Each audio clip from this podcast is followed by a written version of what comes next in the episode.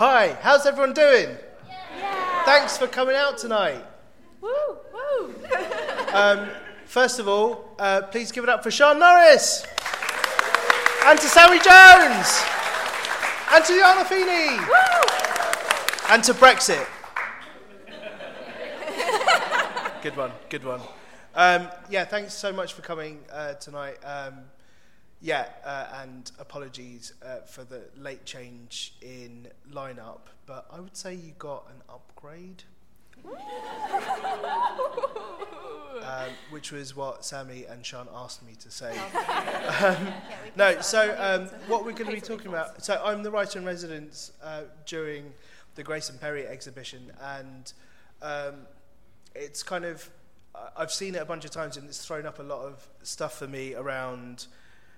Um, toxic masculinity and class and Brexit and British values and my own feelings around what how to be other in the UK post Brexit, how to be like you know trolls keep telling me online that um, Brexit and the the current government is proof and um, the rise of the white, of white supremacy in America and Trump is proof that multiculturalism has failed.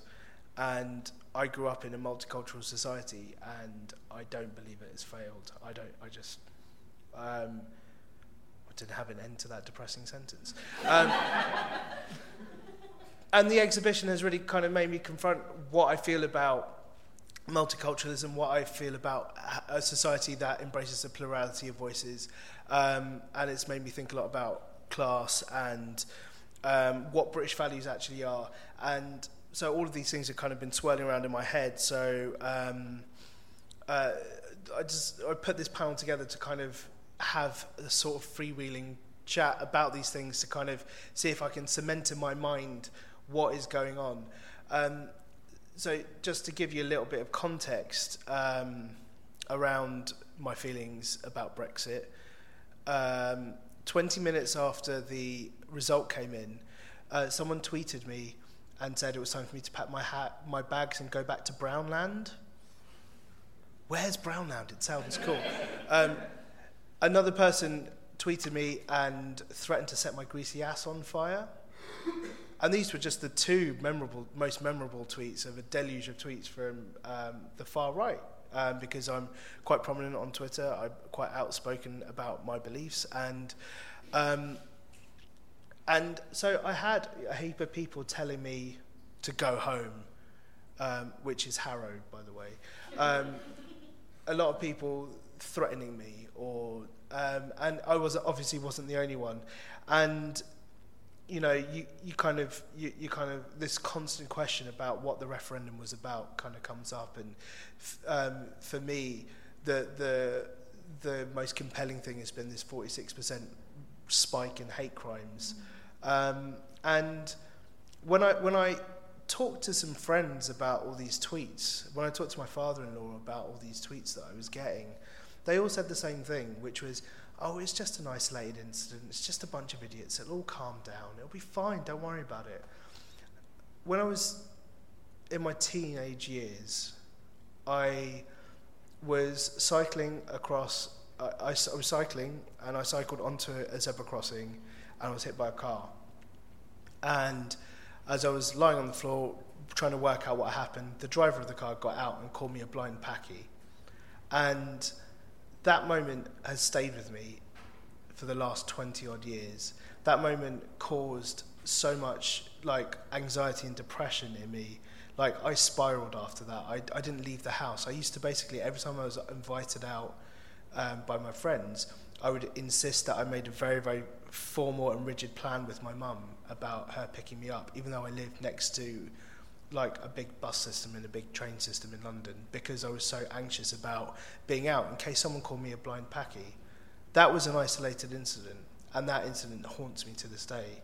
And so when people talk about these isolated incidents, I, I, I wonder if they kind of realize the impact of said isolated incidents. And we'll get on to like your own isolated incidents um, and um, the impacts that they, these things have on our lives.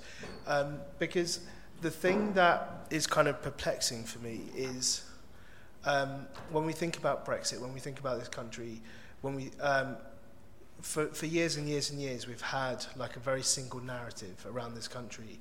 And um, one of the things that I wanted to do to kind of have a diversity of voices being published, because I truly believe what we read, what we see on TV, what we listen to on the radio, from the moment we're born affects us and sets our aspiration levels. And so that's why I'm so adamant that there be more inclusion and better representation in the media that we consume, in the art that we consume from, from an early age.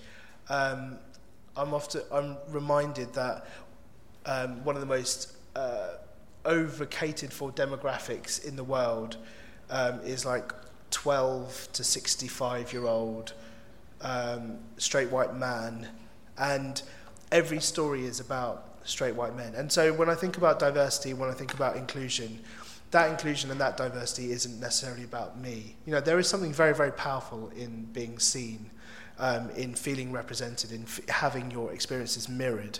Um, and I, I'm reminded of the, the Junot Diaz quote where he talks about how monsters have no reflection in, and if you want to turn a human being into a monster, then you deny them at the cultural level any reflection of themselves. And so, for me as a person of colour, I think being reflected, having uh, seeing my, myself reflected in popular culture is important because it, it does directly affect my aspiration levels. But it's not just me who needs diversity. I'm already diverse by my, the very nature of my existence.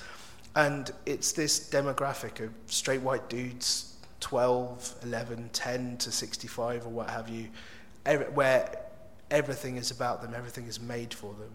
And the, the most telling example of this is, um, when was it, in 2016 when the new Ghostbusters film came out and they recast all the Ghostbusters as for women and the internet was mad because this sacred cow of a film had been ruined to further some feminist agenda.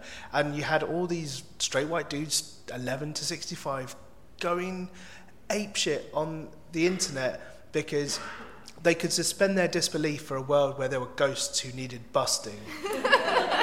but they could not suspend their disbelief enough for the th- thought that four women could do it. And who, and who got the majority of the abuse? um, it was Leslie Jones, the, the black woman. And that was very, very telling for me that, you know, um, we talk about the diversity of Game of Thrones. Like this is a fantasy world where there are dragons. Where, where, where, are, where are the the black and brown people in Game of Thrones. We talk about the diversity of, of Lord of the Rings. Where are the black and brown people in Middle Earth? Oh, well, it's historically accurate. Um, and again, Junot Diaz once said, uh, and I apologise for swearing, but I've already said ape shit, so whatever. Um, he once said, Motherfuckers will read a book that's one third in Elvish, but I write two or three sentences in Spanish and suddenly we're taking over the world. Um, so anyway, um, just to cut a long story short, I put together a book called The Good Immigrant, and um, it came out. And my my initial plan for the book was for it to. Um, sorry, my sister's texting on WhatsApp group about Secret Santa, which I think is way too early, especially for a bunch of Hindus. But there you go. Um, I could just feel my pocket vibrating. Um, where was I? So yeah, I, we put the book out, and, and the book for me was pretty much a way of promoting uh, more diverse voices in publishing. I don't know if, if like uh, this is the book here. Uh, I don't know if you guys have come across it. it it's 21 writers, um, people like Riz Ahmed and Bim Adewunmi and Musa Okwonga and Coco Khan and Nish Kumar. They all wrote essays about um, race and immigration in the UK, and um, I, I put it together because I was really, really sick of um, people saying that people don't read books by people of colour, which is doubly insulting because it assumes that my skin colour is a marketing trend and then it tells me it's not a very lucrative marketing trend. And I wanted to show that people do read these books. And this book has gone on to be a bestseller, it's gone on to win awards, and it's been a really, really amazing journey. And the thing that, um, the thing that was really, really powerful was as it kind of, it came out, it kind of entered this sort of political um, dialogue with what was happening with Brexit. It was sort of in conjunction, like the advance copies went out like the week before the referendum results. And, um, you know, so many young people of colour came up to us in the, the big nationwide tour that we did and sort of said that they, they felt like their stories were valid or their stories were important. And that was really, really telling that there was this generation of young people who were reading this book and felt seen, which I think is a really, really powerful thing. Um, so during that time, which, uh, during that time, you know, I'm, you know, appearing on lots of things, talking about race and immigration. And one of the ways that people derail the conversation about race and immigration is to basically go, it's not really about race, it's about class, actually, like those two things are mutually exclusive. And I kept hearing that. And one day I just very pithily tweeted, I would totally read a State of the Nation collection of essays about class in the UK. Um, I would love it if a publisher did it. And a publisher called Dead Ink tweeted me back like five minutes later and said, We'll do it. And here it is. Um, and it's got writers like Kit de Waal and Catherine Flynn and Sian and uh, Gena-mour Barrett. And um, it's, it's also been a phenomenal success because people want these stories. And I'm going to get Sian to talk about the book in a second. This is a very long-winded um, way of introducing our panel. Um, and the other thing that I was thinking uh, about was how to follow up the good immigrant because it, you know it's good to do a collection of essays about race and immigration, but um, what other things are important? And all the while while I've been writing, I also work over the Watershed running a youth magazine called Rife, where we mentor young people to create content for a digital platform called Rife. And it's, it's really, really inspiring. It's one of the best jobs I've ever had. It is the best job I've ever had. And we thought not long, we, well, we thought, given the statistics around Brexit and the youth vote, and you know, in hindsight, given the statistics around the general election and the youth vote, where the youth um, overwhelmingly voted Corbs and they voted to remain. Um, and lots and lots of young people that I was talking to through Rife um, felt very unheard and very unlistened to. We thought, well, why don't we follow up, up The Good Immigrant with a set, set of essays about being young in the UK today? And um, so we started putting that together. And then one of the, Sammy, who is one of, used to work at Rife, is one of our alumni, made a very, very good point, which was, um, it's all very fine and well, you, Nikesh, Mr. 38 year old.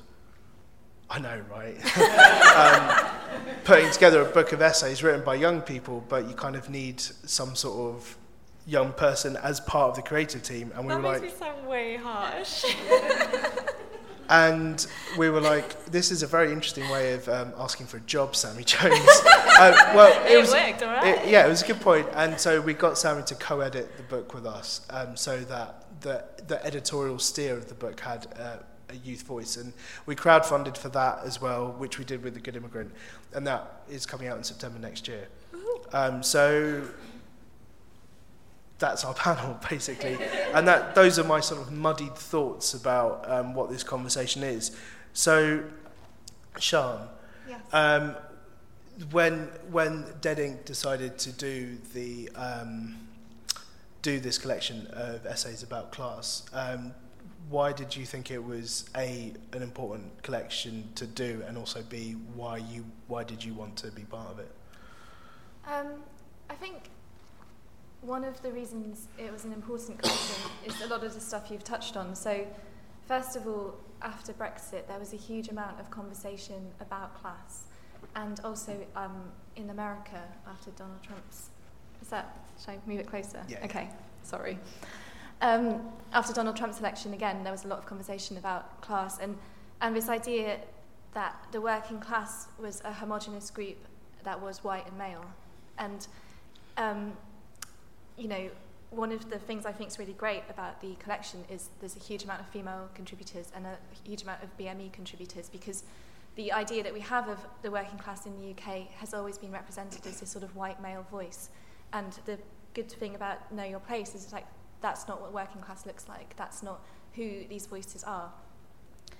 Um, my essay is slightly different because it's talking about growing up outside of a class system and growing up in a marginalised household. And one of the reasons I wanted to write about it was um, on Boxing Day, the film Pride was screened on television. And I don't know if you've seen the film Pride. It's about when a gay rights organisation in the 80s joined up with a, the miners' strike and offered support to the miners. And then this person tweeted, and I think he was a professor, I mean, he was a, a well read academic chap, that this was a film that the, the left loved because it was the liberal metropolitan elite coming in and saving the white working class. And I was absolutely furious. I was because one of the, it was just this kind of forgetting that during, A, during the 80s, that gay people were not the liberal metropolitan elite. Like, gay people were dealing with incredible entrenched homophobia, both state sponsored and cultural. And also that all gay people are middle class Londoners, you know. And I was just like, one of the things I love about the film Pride is that you see all these gay characters from very different backgrounds, some of whom are the liberal metropolitan elite, some of whom, like my mum, are from North Wales. And I was like, we need to challenge this narrative that certain groups of people come from certain backgrounds and live within these spaces and don't have any other aspects of their identity. And so that's really what my essay was about, about growing up in a gay family in the 80s and 90s and how that felt and how we weren't part of the liberal metropolitan elite, that we had our own sort of struggles and battles. And so it felt really exciting to be part of a project that understood the need to challenge a homogenous narrative about class but also to, and to give a voice to so many different people and their experiences.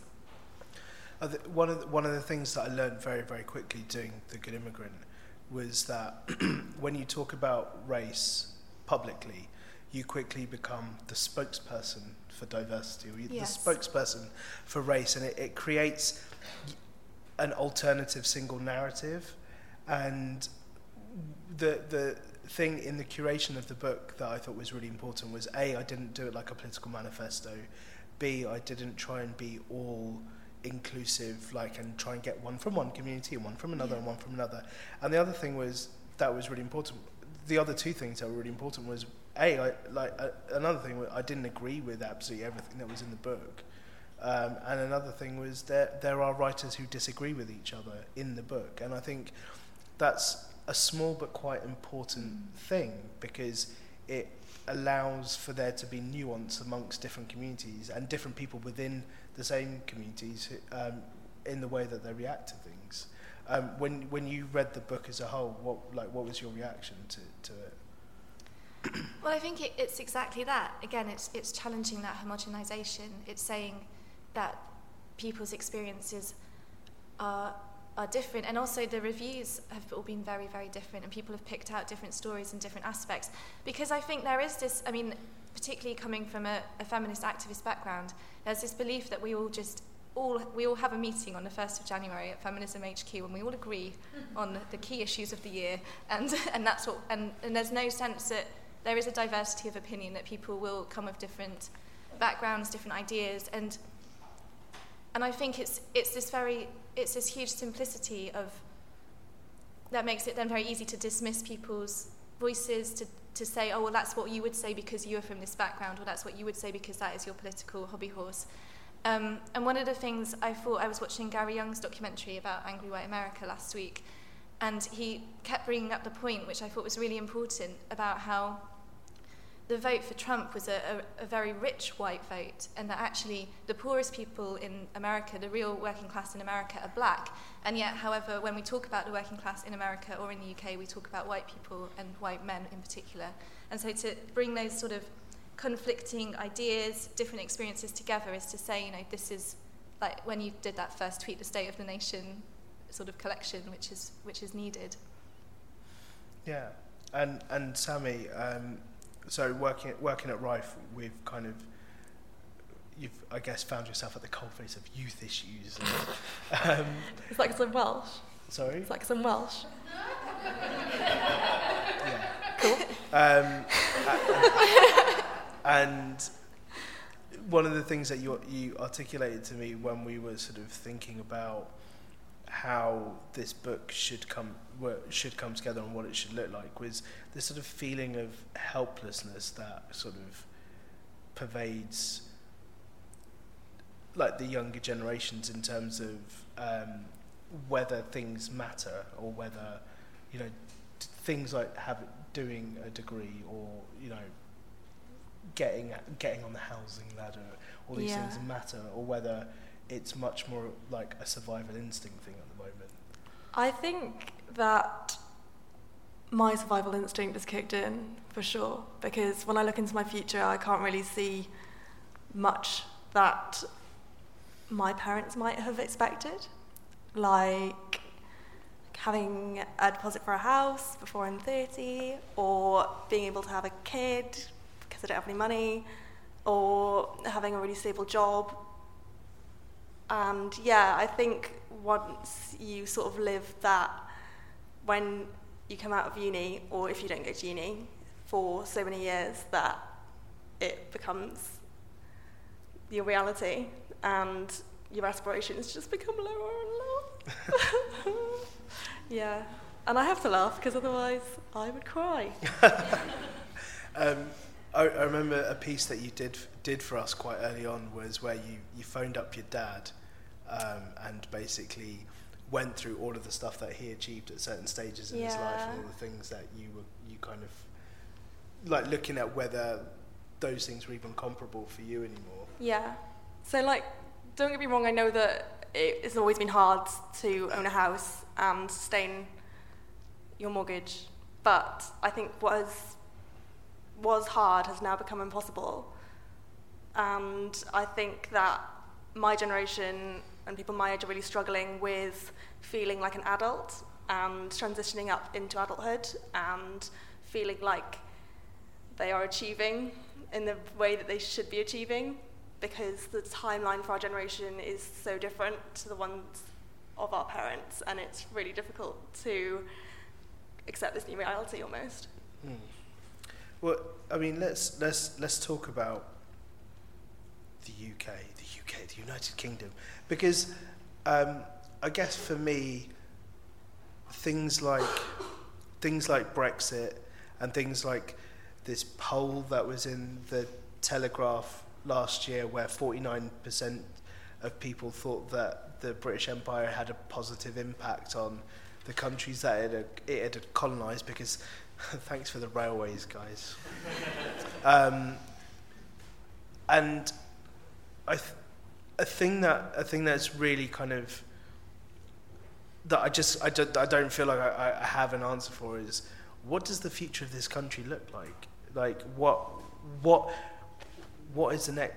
You know, so much of um, Brexit seems to be about a sense of national identity, but what is that national identity? Because whenever you, you if you look at what British values are, uh, as per the curriculum, that you know they're about respecting the rule of law and tolerance for other people's beliefs and and uh, other people's belief systems. And then when you ask people, they give you really flippant, stupid answers about tea and marmite and queuing and talking about the weather. And somewhere in there is some sort of national identity that we're all supposed to be proud of.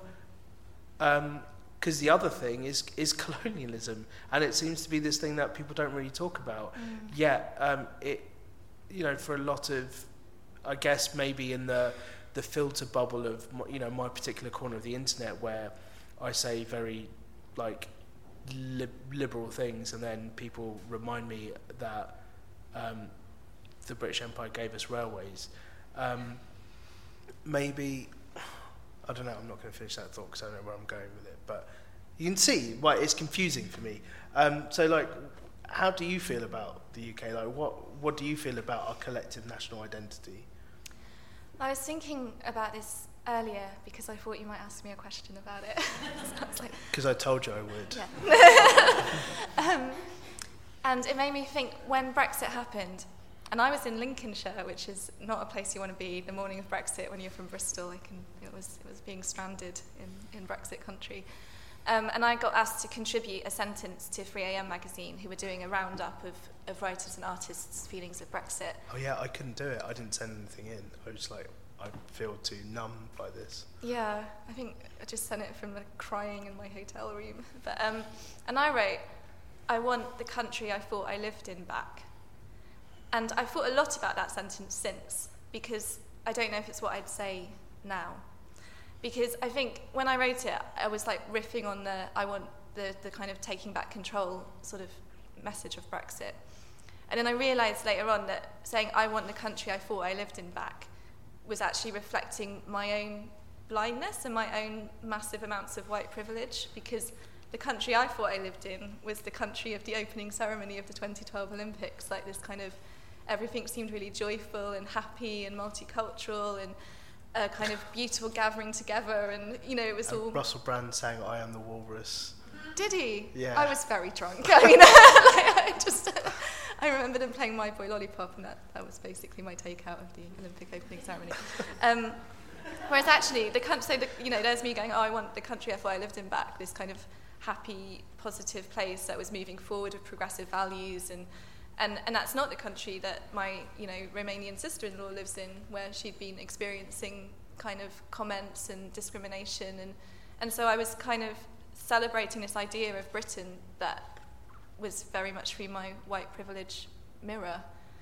Um, and so now, and I think, but at the same time, I think that what Brexit has done has given much more permission for those ugly things that I didn't see or didn't consider or was able to ignore with the, the 46% rise in hate crime and also a huge rise in homophobic crime, hate crime that came after the Brexit vote. So there is this sense that even if this undercurrent and these actions and this violence was already existing, it has been given permission to be more public, I think. And I don't feel particularly hopeful that that's going to change unless my main hope is that we're going to be in transition for so long that everyone will just go but we're going to have to really work hard on, on the, the cultural aspect and the societal aspect. And in terms of british values i there was an article in the daily mail yesterday sorry um, by sarah fine double sorry like, where she talked about tolerance. And i was and i'm really really sick of the word tolerance because I think, you know, as you say in the curriculum, that is seen as a British value. We're tolerant of other beliefs, we're tolerant of other sexualities, we're tolerant of other, you know, all these things. And it's like, no, I don't want to be, to- to be tolerant. I, I want people to be equal. I want people to be free. I want people to live their lives on their own terms in a, in a positive and equal way. And this idea of, oh, well, we'll just tolerate you.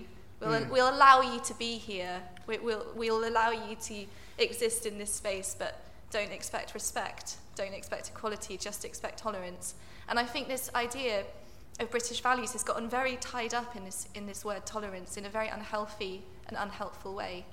It's it's interesting, uh, like, and it's about the particularness of language there Yeah. that I think is really really important, um, because tolerance I I file in the same box as the words inclusion and diversity, Yeah. because diversity is still still requires a sense of othering, Yeah. because we are celebrating that otherness, Yeah. and inclusion still implies that We're I- letting you in. we're let yeah we, the, the the faceless we or the faceless they is including you Yeah. um, and I don't, yeah I, I, and I don't, I don't know what what the right words to use are I mean obviously these are words that kind of become sort of shorthand quite quickly but you kind of you are you, you know you know when you say a word over and over again until it makes no sense w- excuse me with those words the more I say them the more I kind of start to hear the insidiousness Yeah. of them I know. think so.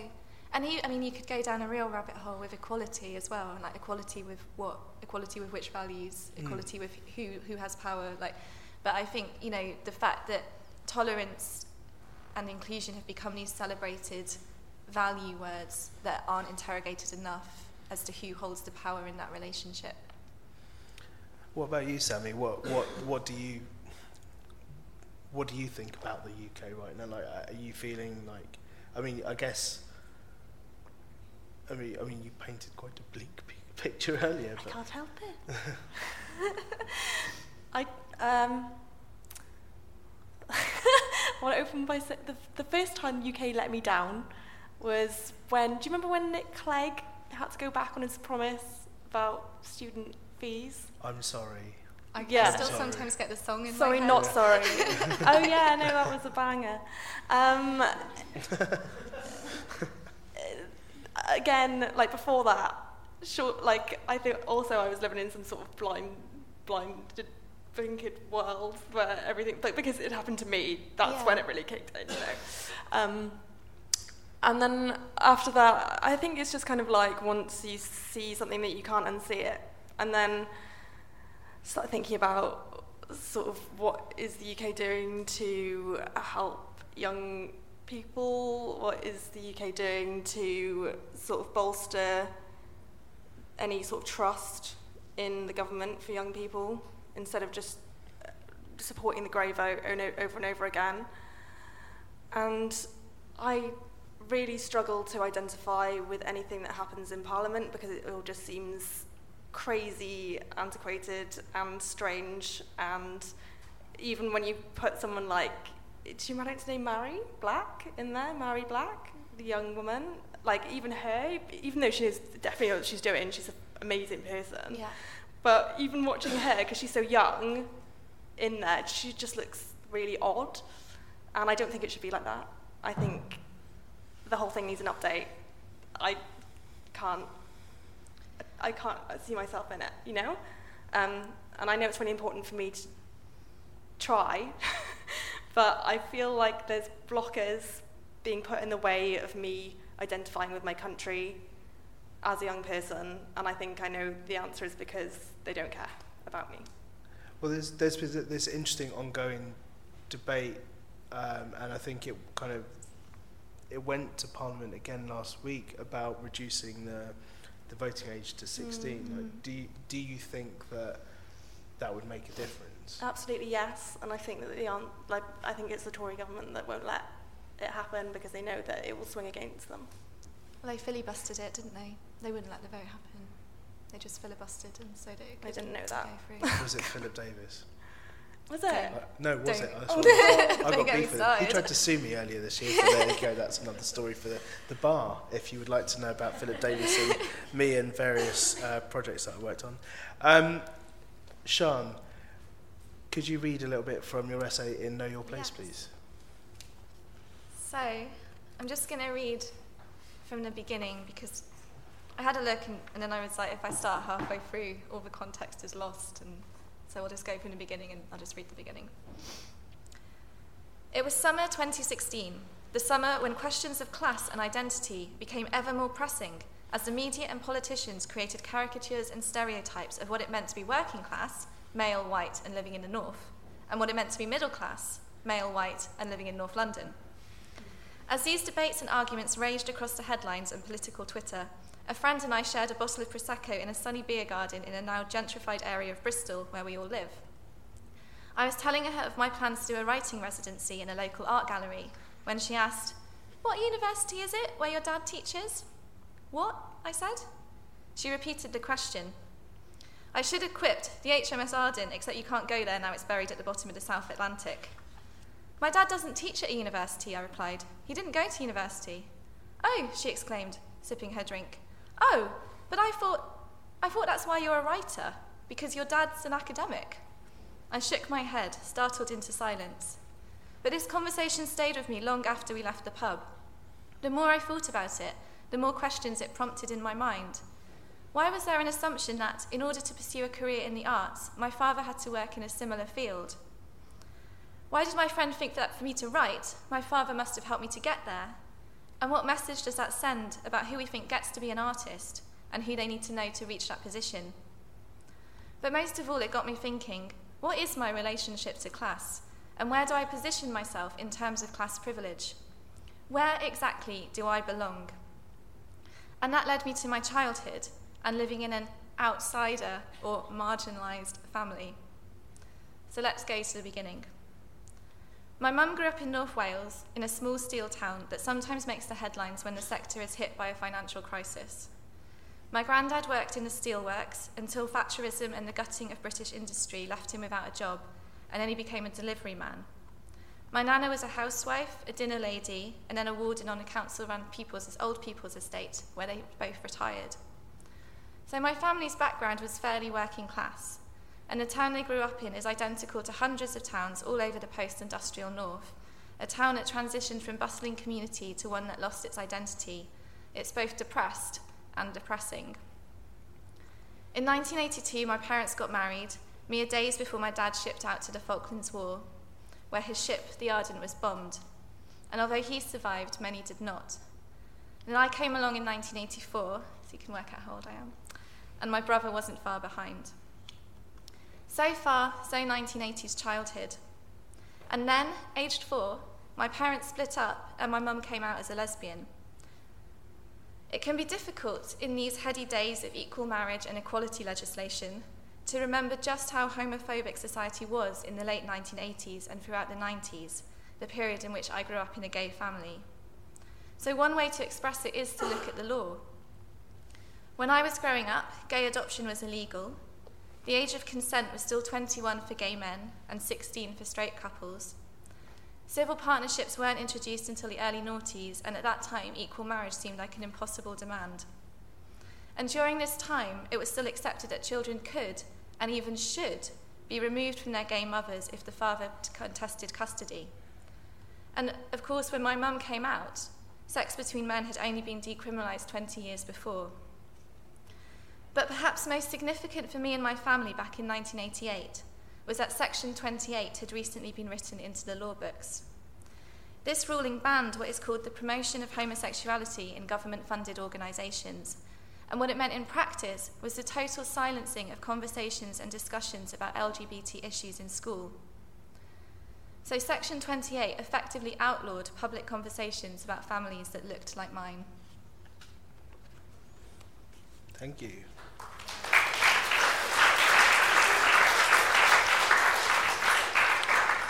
I'm, I'm just going to read a short bit from my essay in The Good Immigrant because it talks a little bit about this idea of language and language's importance. Um, I guess the things you need to know about it are it's sort of written as a letter to my child. Um, so that's the you in the in the essay.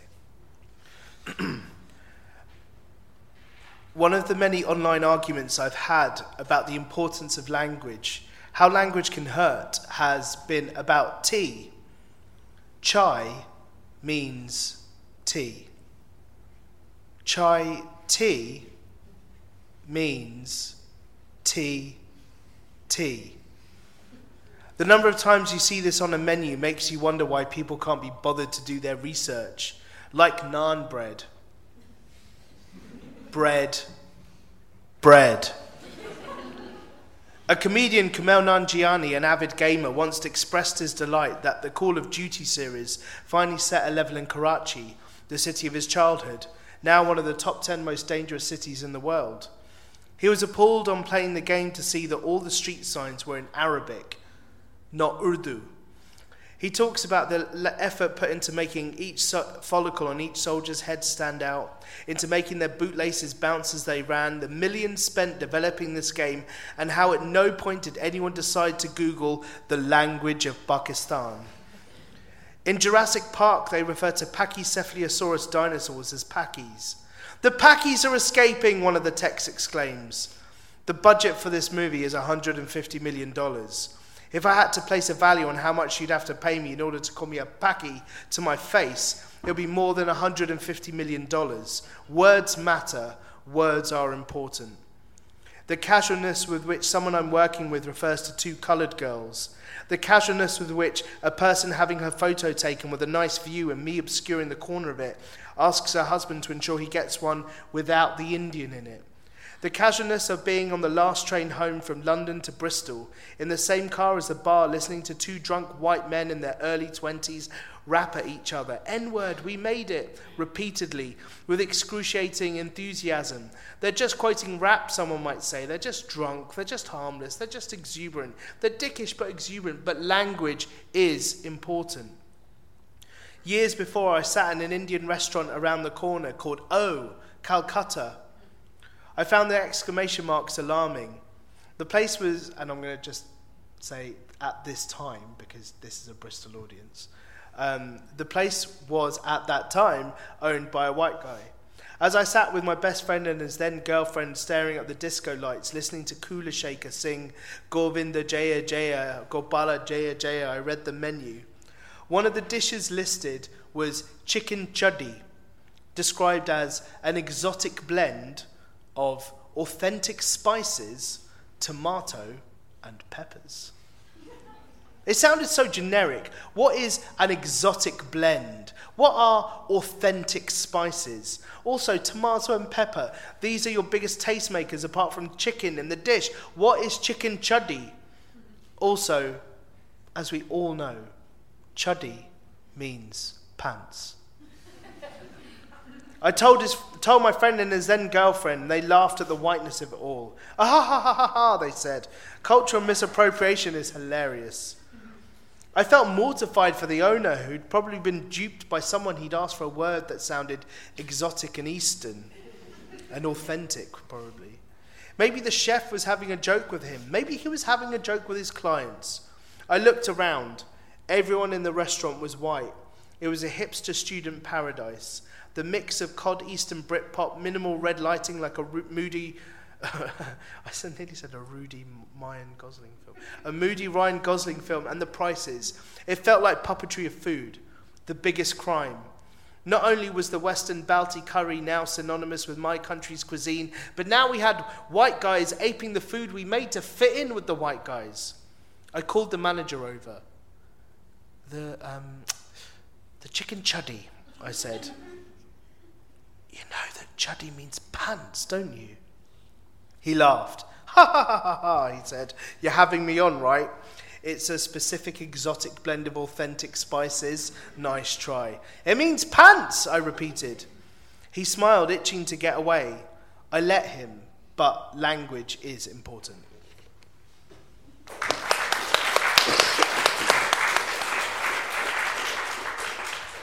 So, um, we're all writers, right? Writers. And, right. And uh, Sammy, I'm going to ask you this first. Um, given that these are very, very turbulent political times, what role do you think the writer plays in like political times? Do you think we have a role now more than ever, or do you think you know it's our duty to kind of reflect society, or we kind of just carry on as normal, sort of taking in the peculiarity of the times? I think writers should write about what feels right for them.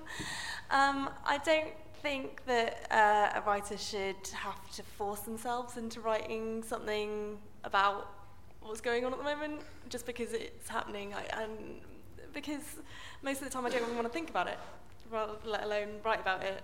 In fact, I really struggle writing about it because it almost makes it seem more real. Um, but at the same time, writing is so important as a resource for hope.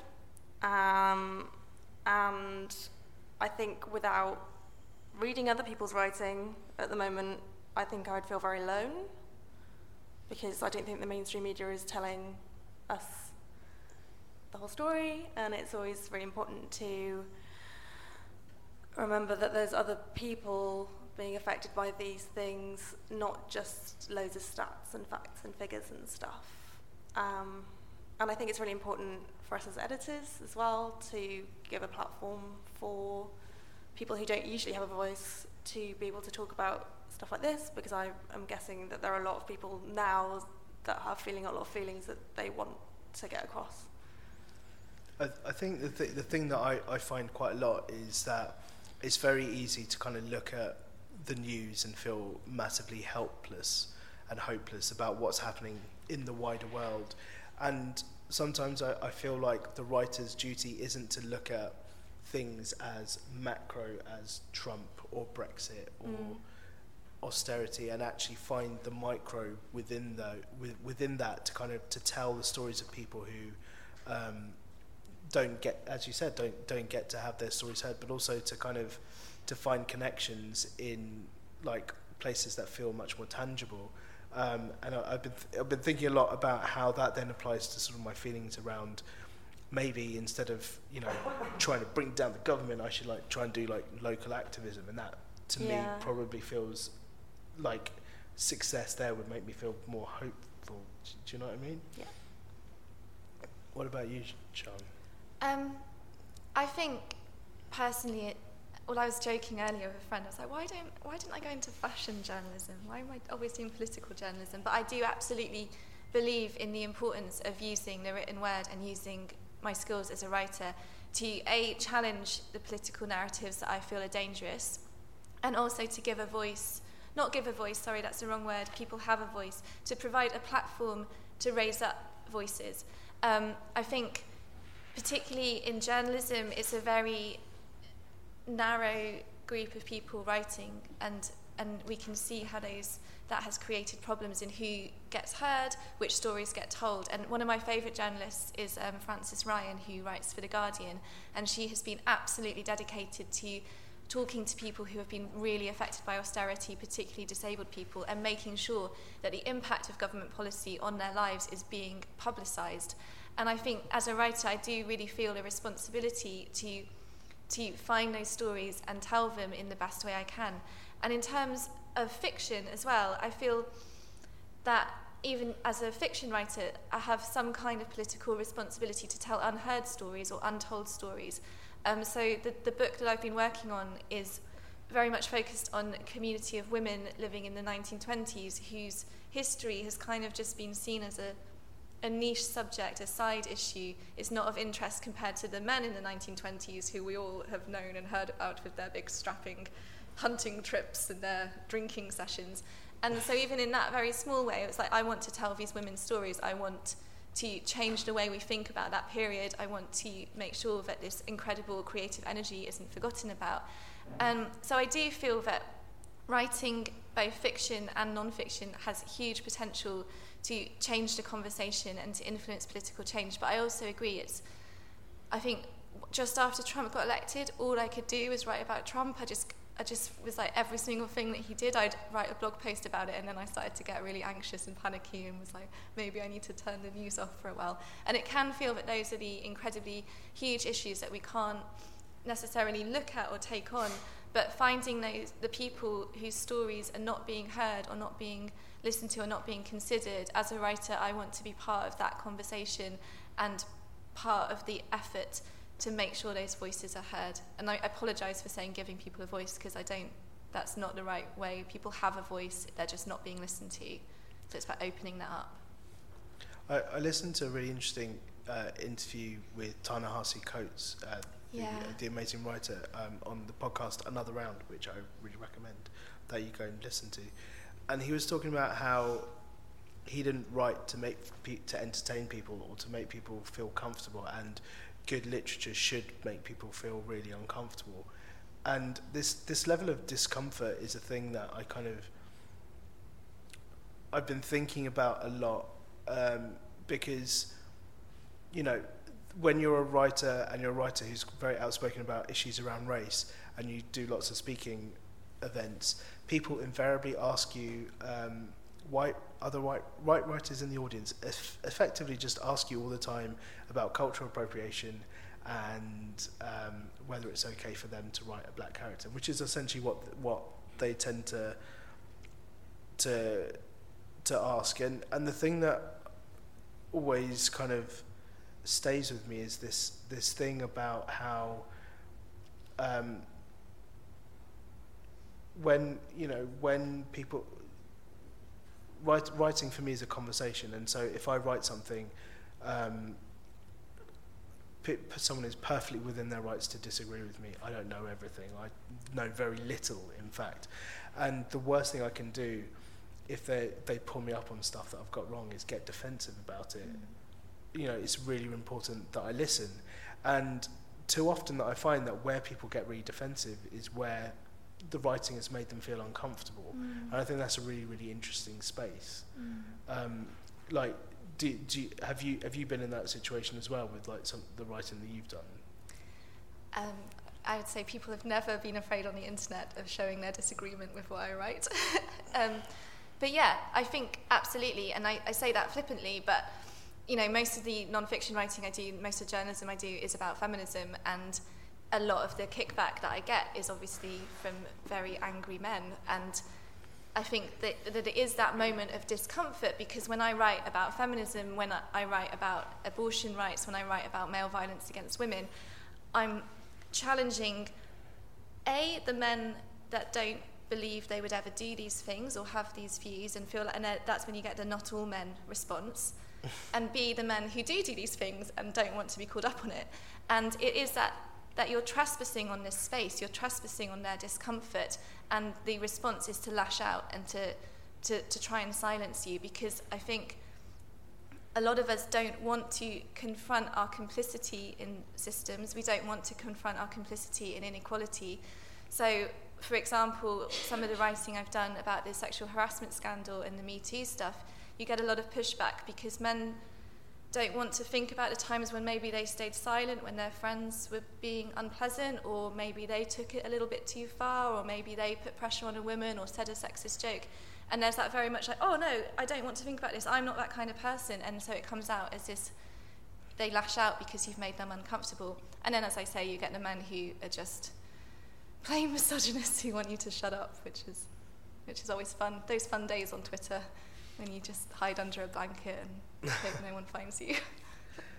you. You just reminded me of. Um, so I, I did, I did uh, one of the events that I did for the Good Immigrant.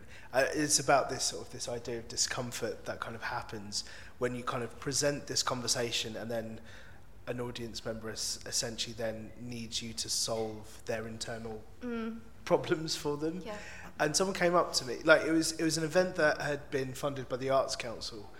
And this person came up to me with like the evaluation form that you tend to get at the end of most arts council events and took real umbrage with this evaluation form. And she was pointing at it. And I was just the chair of this event. I hadn't organised it. I hadn't applied for the arts council funding. And she said this equality monitoring form what what do I tick? Um, do I do I do I tick that I'm white or and I was like, however you self-identify is is what you tick. And she said, well, the thing is, um, my my grandmother was half half Italian. Does does that make me B A M E? And I said, if you identify as B A M E, then that's what you put down. And she and then she said, so so tell me about you. Um, where are you from? And I was like, uh, I'm from London. And she said, no, no, no, no. Where are you really from? I was like, I really am from London. Northwest, to be specific. and she said, No, come on, where are your parents from? At which point, because I've been in this conversation a lot, at which point I said, The answer's not going to be helpful for you because, um, because you want me to tell you that my parents are Indian because, so you can basically go, yes, you're not from round here, but actually neither of my parents are from India, and it just won't be a helpful conversation for us. To which she replied, I don't know why you've got such a chip on your shoulder about this. I would be really, really proud if someone asked me that question. You know, whenever I, whenever I call up customer services, I always ask the person on the other end of the phone's name, and they always tell me their name, and I always say, no, no, come on, what's your real name?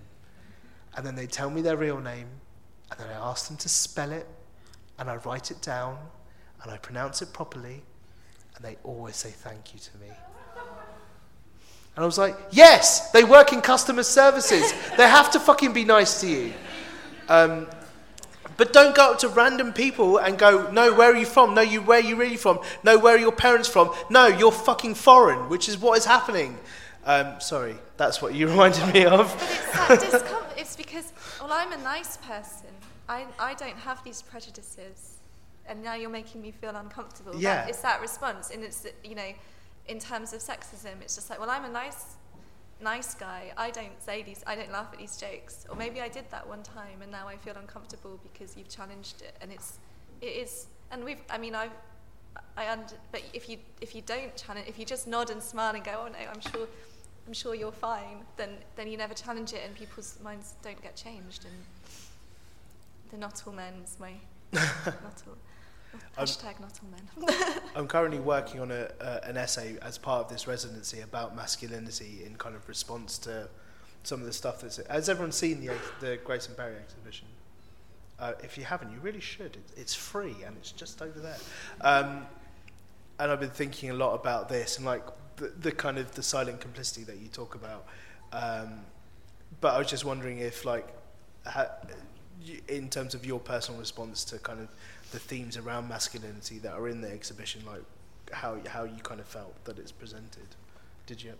Yeah. Um, I, first of all, I think that it is raising some really good conversations because I have three small brothers, and it terrifies me to think that they would not be able to articulate their feelings well enough, uh, and that would drive them to suicide because y- young men are the ones killing themselves the most.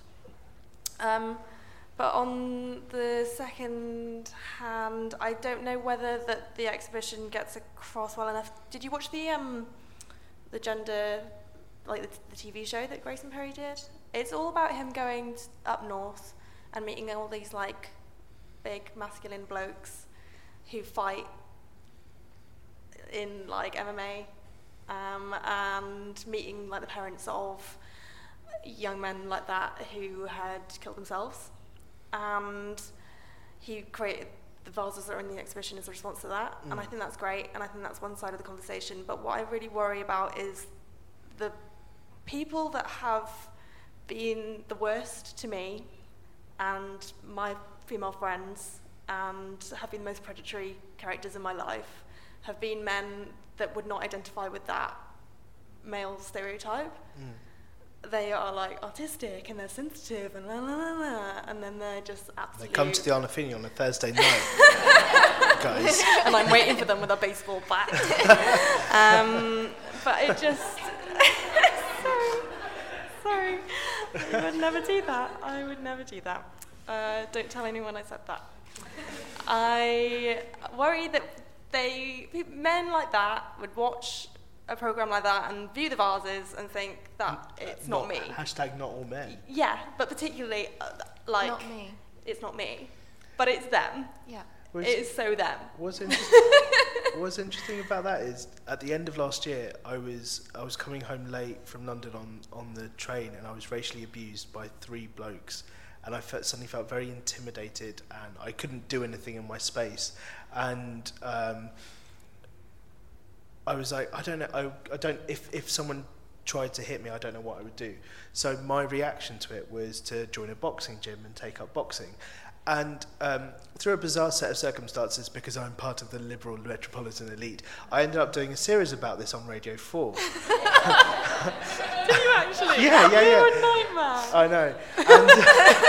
And, and, um, and a thing that I'd never considered before, um, a, a criminologist who had done like um, an ethnographic study about boxing and young men, um, uh, uh, she basically said to me, that is a really male response, like what you've done. You've basically um, had this situation where you felt like you couldn't defend yourself, and um, instead of like what you've done is you've signed up for like a form of consensual fighting rather than learning self-defense or non-violent communication or conflict management or any of those things and i thought it was a really uh, i'd never considered like that my reaction in joining a boxing gym was strange in, in any way i found it quite empowering Yeah. but like it then made me start to go well what does this what does this mean like what does this mean for me which which i think um, I, I became you know I had that sort of anxiety about what you're talking about in terms of oh I am those people Yeah. you know. what like in terms of the exhibition what like how did you react to some of the stuff around masculinity and Um, well, I think I really agree with, with what Sammy says.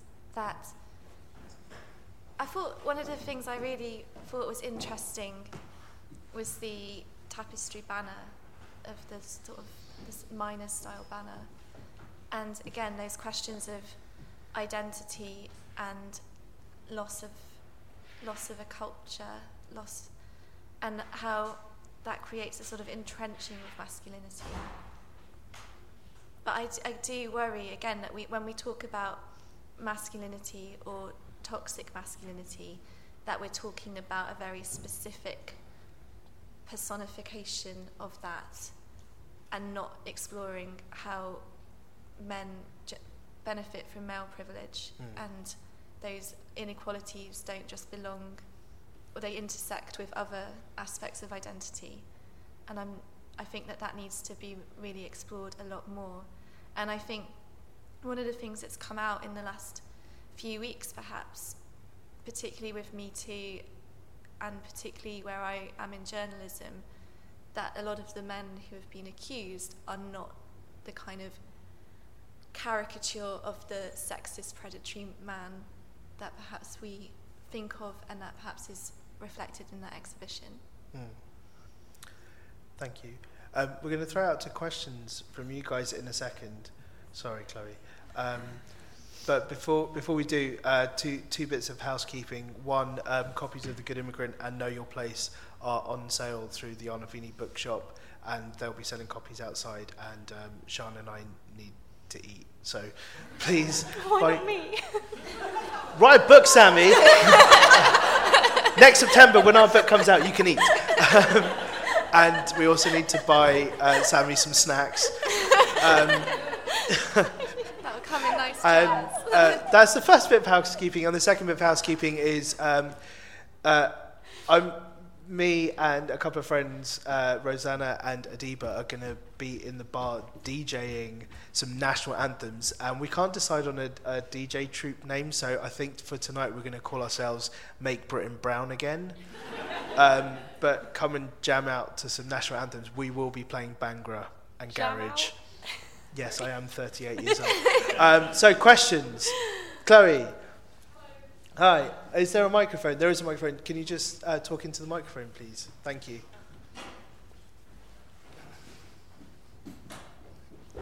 Uh, thanks. Your book's are obviously really great. I've read Good Immigrant, but I haven't read um, Sian's book. And I think if I'd read your story, Sian, growing up, it would have been really, really important.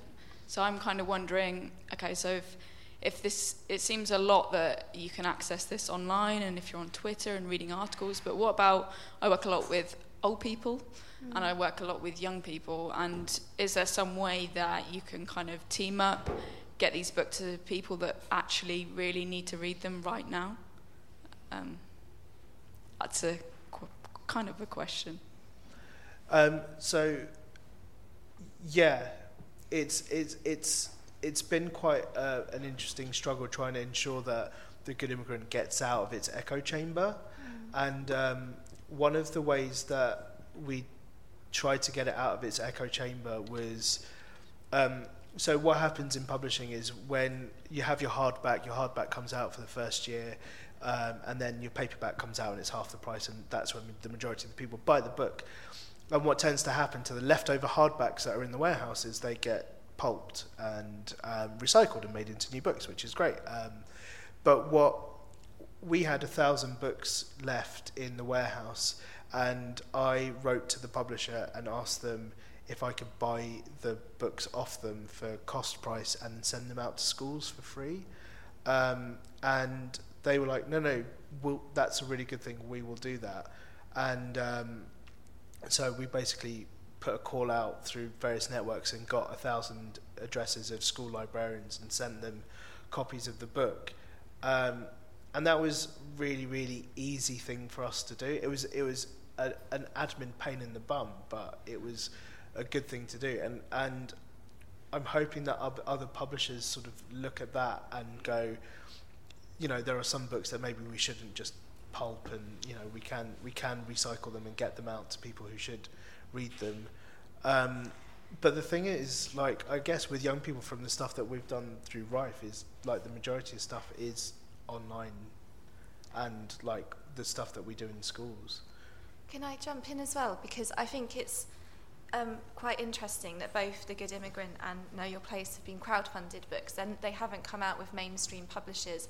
And so there's only a very limited amount that we can do. I mean, I'm just a contributor to the book. I didn't publish it or edit it. Um, but with very small budgets and with a crowdfunding budget, you are limited in your reach. You're not going to have a huge poster campaign in all the London train stations.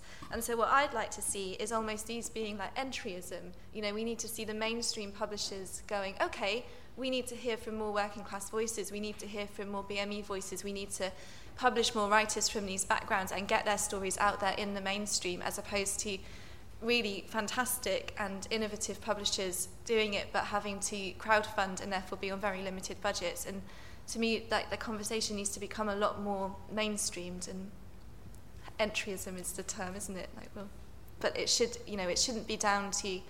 And I think after the Good Immigrant, there was like lots of mainstream publishing like patting themselves on the back, and it was like, it, it came from you. It came from crowdfunding. Like, Yeah, you guys didn't do anything. yeah. But I mean, and what's funny is like that you then see publishers try and replicate it, and you know, I've I've I've heard about people being in meetings and people talking about the good immigrant effect, and like the thing is, a lot of what we did was luck and opportunity and um, the collective of writers and the collective of people who crowdfunded the book. Like, it, a lot of it is stuff that you can't really replicate. Mm. And the thing you can replicate or the thing that you can do is change the system and change who decides what stories enter the mainstream, what Yeah. stories are on our bookshelves. And so I'm hoping that's And what stories have value? yeah, yeah, exactly. Uh, another question. Everyone's like, get to the DJ set, guys. Oh, we've got three in the front. Um, so we've got you, and then you, and then you. Hi, um, I just wanted to ask. You said you'd been thinking about British values. What, have you actually come up with any that aren't kind of values that other countries actually have? Just like you know, being a nice person. You know, that you'd have thought that was a universal human value, but what is actually a, a British value?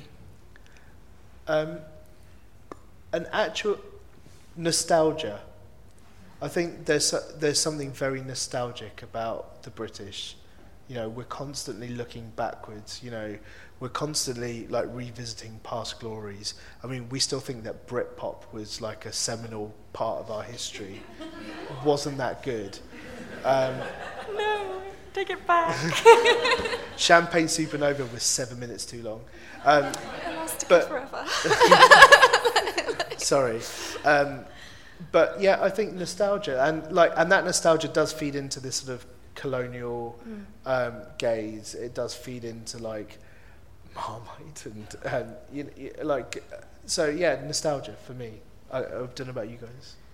I, Yeah. I don't even think that's one. I think that other countries are, are capable of nostalgia.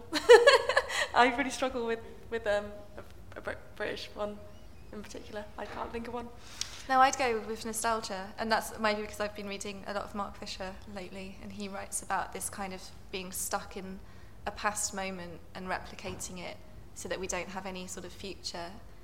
And I think, you know, the explosion of the keep calm and carry on kind Mm. of aesthetic, I mean, that, on the one hand, it was really lovely that the people who found that poster did not try and get hold of the rights to it and let it be publicly used. And on the other hand, it just brought this kind of there was a perfect moment that we all have to go back to and but i think in you know we can aspire to better values and i'd i'd hope that we'd that one day we'll have ditched tolerance and gone for equality or freedom or the the, the things that would Or a universal declaration of human rights. i mean it would be nice sorry if we actually didn't think human rights were a bad thing and we're trying to leave them which Isn't I'll just never get over. I'm never getting over it. like I'll never get over the fact that that has become the conversation. Um, But- isn't Amer- like making America great again? Isn't that like the most ultimate nostalgia thing ever? Isn't that why, like everything is going wrong in the US? Like, Yeah. shit nostalgia. Yeah, shit nostalgia. It it It's not just pervades British. the West. Like, um, it's it's interesting talking to to my cousins in India about like I was talking to them about this thing around nostalgia, and they just don't like they don't understand it because, uh, uh, and I know they're kind of couching their very specific experience in what is happening in India as a whole, but they were like so much of what we're doing is about looking forward, and, and that's a really exciting thing to, to be a part of because for ages we couldn't and now we can and like nostalgia is something that is just not interesting you know? Uh, so we had you next and then It's a nice word though. The actual meaning of this, like the, the pain, the Look, you're specific being so pain. British. You're just like, oh, let's look at nostalgia even more. I love I, just. I like the etymology. It's, a, it's weird because it's, it's, to- slightly misused as a word. It's about the pain of the past, not about a glorification of the past. And Like yeah, you love it. I do. Yeah. etymology. Is it etymology? Is that the right word? Yeah. Um, I'm an uh, English teacher. I just wondered, um, as writers, what you thought or what you'd like to see uh, changing in uh, English writing and reading education. I would I would like people who um, suggest that maybe they d- diversify the reading lists, don't end up being the subject of a Daily Telegraph hate campaign on the front page, um, for a very sensible suggestion. Um, but one of the things that I've noticed from talking to English teachers has been about how even though look, it tends the the core books that tend to be studied never change, and then occasionally you get like extended reading that, and I think the Good Immigrant has ended up on like a bunch of extended reading lists um, around the immigration, like the what is it, the writing the other like part of the A level curriculum, which has been really really amazing, but that's not compulsory reading. Um, so I, th- I, I know the canon is the canon for a reason, but I, I part of me also thinks we've we've we've studied Austen and Shakespeare enough, you know. We we can you know I I feel like it's high time we studied Malorie Blackman and um, the Buddha of Suburbia and you know books that say something about the about our society now. I think one of the, I mean, I could go on and on about Michael Gove's reforms to education, but I won't. But I think one of the real things I've found in working with schools is that the curriculum has become so tight and the sort of that it becomes very difficult to get someone like me to come into a school and do a creative writing workshop because it's not seen as fitting in with the curriculum. And so I've offered creative writing workshops to schools for free, and some very lovely, enterprising students have come after school because the school were like, well, we can't fit this into us, it's not part of the syllabus, so we're not going to do it. And I think that's a real shame. And I think one of the things that I've struggled with as a writer is that I didn't really know how to do writing as a career. I didn't know what opportunities were out there. I didn't do a creative writing course. I just, and, and if someone had come in, if I'd had someone like me, and I don't mean that in an egotistical way, but come into school and say, this is how you make a living as a writer, this is the opportunities out there, let's do some creative writing, let's get your ideas flowing. That would have been really transformative, and I think it's a real loss that the cuts to school funding have become so severe and the intense exam focus of school curriculums has become so intense that these opportunities to widen young people's creativity are being lost. And I'd, I'd like to see that change in, in, in, in English literature teaching. I say that because that's where creative writing would best fit, I suppose. Yeah, I think shaking up the canon would be super exciting. I remember even like when we were reading Shakespeare and like a sexy bit would happen, like all the class would be like, woo! And like, imagine if they were reading The Good Immigrant. How. And the, and the sex bit happens. You laugh, but you know there, there is sex in the. But you know, something as exciting as that uh, that speaks to in the in the say like uses slang and oh my goodness, it sounds like an actual person is talking to me. I just think that would be super exciting and it would engage so many more people. We can hope, I think. Uh, and we've got last question over here. Um, we will be hanging around afterwards if you want to still chat to us about things. Um, but we will need to see receipts for those books you've purchased first. No, I'm just, I'm just joking. I'm just I haven't got a so you can. Uh, Um, if you buy Sammy some crisps, no, no, no, she will answer all of your questions. No, no, that's not true. Um, sorry, yes. Um, I guess my question's in regards to this idea of being identified as British. And for example, when I fill out forms, I always have, you know, option of British. But I don't feel British in myself. I kind of see kind of the UK as like separate countries with kind of really interesting cultures. I don't even see myself as completely English. I've kind of moved around from, I was born in Essex, but I moved when I was young, so I'm not quite from Essex, and then I've moved around to different parts of the country. I've never gone to like Cornwall or the north or anything, and my wife's British Asian. Her parents are Indian. Some of the family from in Canada, in India. My sister-in-law is from Poland, and I would hate for any way for that to be a sense of anyone not to be.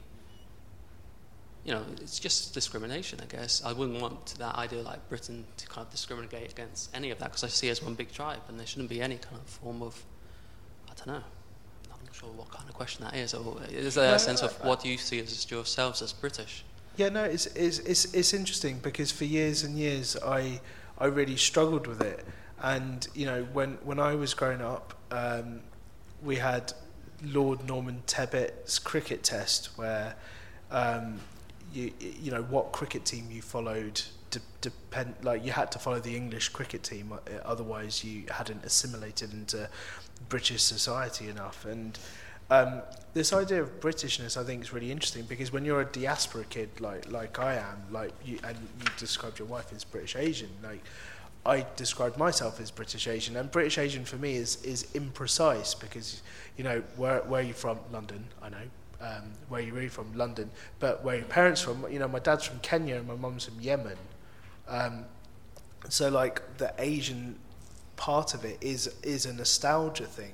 For me, it's like it's sort of holding on to something from long ago in our family's past, and nothing f- made me feel more British than in the run up to the election, where uh, the referendum rather, where you could see the immigration debate becoming sinister and seedy and disgusting and racist, and and I thought this isn't, uh, you know, is is what you wrote in your 3am piece. I want my country back. Like I suddenly found what I wanted to fight for, and it was the fact that I finally understood what it was to be British, and I finally felt like a person in that society, and I wanted to fight for it. And one day, like I think it was like the day of the you know Nigel Farage standing with his disgusting legs akimbo in front of that breaking point poster, um, and I I posted up a uh, on I tweeted a picture of me and my dad, and I said I wrote something like my dad's from Kenya, my mum's from in, uh, from Yemen, we're sort of Indian, but I was born here. I'm I'm British, and I'm hashtag proud child of an immigrant. And I, like I did that in like two seconds while I was walking out of the watershed to go home. I cycled home. I got home and the post had gone viral because like so many other people have been posting up pictures of their parents and telling their family histories and talking about their immigration stories. And the thing that isn't often acknowledged, especially now in this country, is that this is a nation full of people whose ancestors came from other places.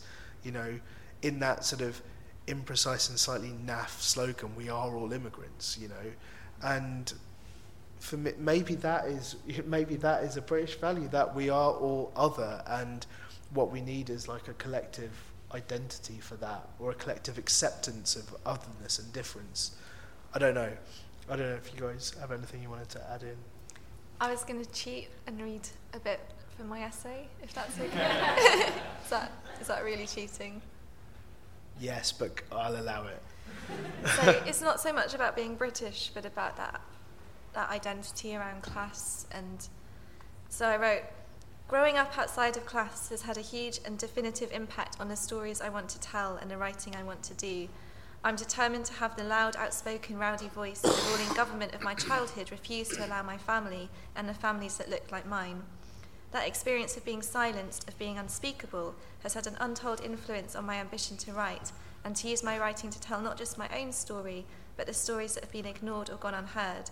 Because as a writer, I can carve out the space where finally I belong. So I know that's not really answering your question, but it just felt kind of appropriate in how do we identify where do we belong, how do we sit within spaces. Mm. Um, I've had a bit of a weird one because when Brexit happened, I was in Berlin and I was like, "Are bloody English people ruining my country again?"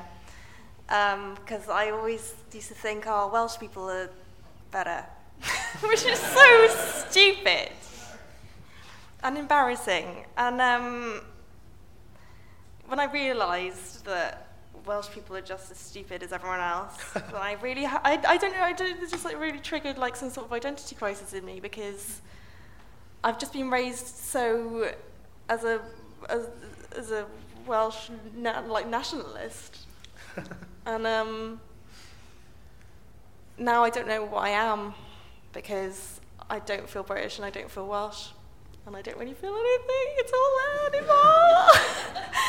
On that uplifting note, um, we're, we're going to leave it there. Uh, thank you so much for coming out tonight. Um, thank you to the Arnolfini for hosting us. Thank you to Grayson Perry for a thought-provoking exhibition. Thank you to all of you for coming. Uh, as my daughter would say, say thank you to yourself. Thank you, Nikesh, for hosting this. Uh, and most of all, uh, before I say thank you to these guys, The Good Immigrant and Know Your Place, essays on the working class by the working class, are on sale on the other side of those doors. Um, and we're going to be DJing some bangers in the bar. God, I sound so old. Anyway, um, thank you so much to Sian Norris and to Sammy Jones and to Brexit. Thank you.